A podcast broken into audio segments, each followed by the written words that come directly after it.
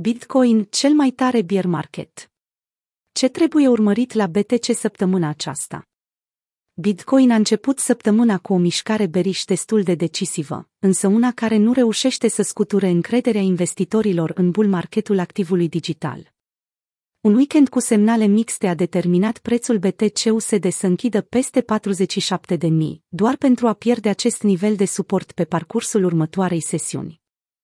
Cu certitudine, este o situație delicată, nu doar pentru Bitcoin, ci și pentru piața bursieră, iar sentimentul investitorilor continuă să se înrăutățească pe măsură ce Evergrande suferă o implozie în China. Ce ar putea afecta piața criptomonedelor în săptămâna care urmează? Analiștii se așteaptă la o săptămână volatilă din partea acțiunii prețului afișate de Bitcoin. În cele ce urmează vom analiza cinci factori fundamentali care trebuie luați în considerare pentru a cântări direcția în care Bitcoin o poate lua pe termen scurt. El Salvador cumpără dipul. Piața spot nu îi surprinde pe traderii veterani în acest început de săptămână. O întoarcere a trendului a avut loc, iar forța pe care prețul a afișat-o sâmbătă a fost pierdută peste noapte, pe măsură ce BTC-USD nu a putut păstra pragul de 46.000 pe post de suport. Odată cu frământările din piața bursieră, condiționate de povestea cu Evergrande, lemanul chinezesc, săptămâna curentă ar putea să nu ofere prea multe trade-uri profitabile. Pentoshi, popularul trader din sfera cripto Twitter, recomandă urmăritorilor săi să aștepte și să lase situația să se rezolve de la sine. După cum am raportat într-una din analizele tehnice din trecut, 44.000 reprezintă un nivel de suport pe care Bitcoin a urmărit să-l retesteze. În cazul în care vânzătorii impun un control și mai puternic asupra pieței, atunci următoarele praguri importante sunt 41.000 și 38.000, cel din urmă fiind un nivel Fibonacci. Per total, sentimentul rămâne bullish într-o oarecare măsură pentru piața cripto, având în vedere că ne putem îndrepta către un Q4 exploziv pentru activele digitale. Printre cei care cumpără dipul se numără și guvernul salvadorian, care a confirmat astăzi că a cumpărat încă 150 de monede BTC, ajungând la un total de 700 de BTC. Nu te pot înfrânge niciodată dacă cumperi dipurile, a transmis președintele Naib Bukele într-o serie de mesaje postate pe Twitter. Bitcoin rezistă ca un campion, climatul economic nu mai este la fel de însorit și considerând toate aspectele ale acestuia, prețul Bitcoin performează mult mai bine decât analiștii s-au așteptat. Fie că este vorba de piața bursieră sau de aur, imaginea de ansamblu cu siguranță este mai dură săptămâna aceasta. Indexul S&P 500 este pe cale să-și piardă suportul oferit de media mobilă a ultimelor 50 de zile, pentru prima dată din luna iunie.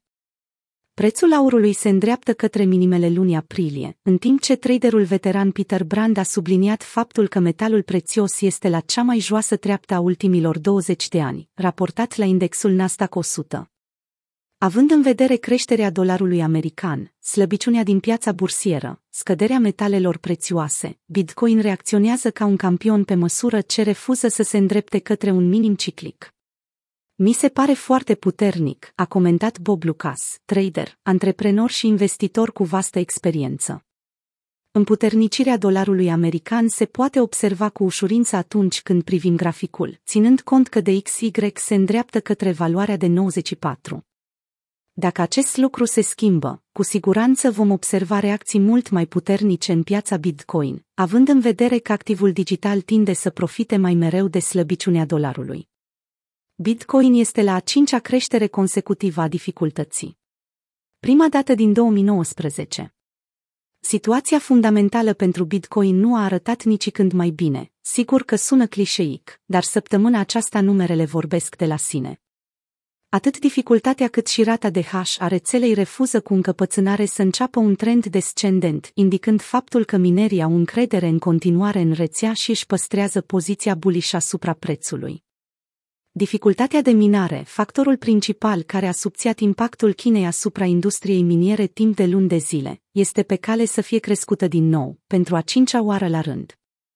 Acesta este un eveniment cu adevărat rar, ultima dată când o situație asemănătoare a avut loc, la sfârșitul anului 2019 și înainte de scăderea abruptă din martie 2020, piața a suferit o scădere impresionantă a prețului. Nici creșterea de la 65 de mii nu a reușit să reproducă această realizare.